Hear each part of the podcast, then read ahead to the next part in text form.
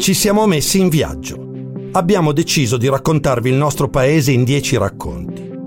Al centro del nostro cammino c'è il mondo dell'agroalimentare e lo abbiamo fatto insieme a Intesa San Paolo e alle persone di agribusiness che tutti i giorni affiancano gli imprenditori del settore nelle loro sfide. Del resto, non c'è paese più adatto dell'Italia a far emergere le virtù di questo mondo, che rappresenta anche un settore economico fondamentale, ma non solo economico. È la storia umana degli agricoltori e degli imprenditori a costruire un'intera economia. Un'economia che ci piace chiamare valoriale e di questi valori Intesa San Paolo si fa portavoce ogni giorno.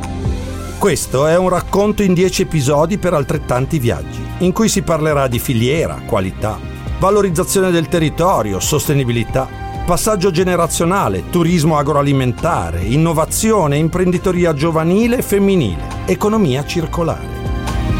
Sì, ci siamo messi in viaggio sapendo che ogni viaggio è anche un ritorno alle proprie radici, un ritorno a quella terra da cui tutto principia, un ritorno a quel mondo contadino che è l'infanzia del mondo e la sua parte più pura, la stessa che dobbiamo essere capaci di conservare, tutelare, riconoscere e traghettare verso il futuro.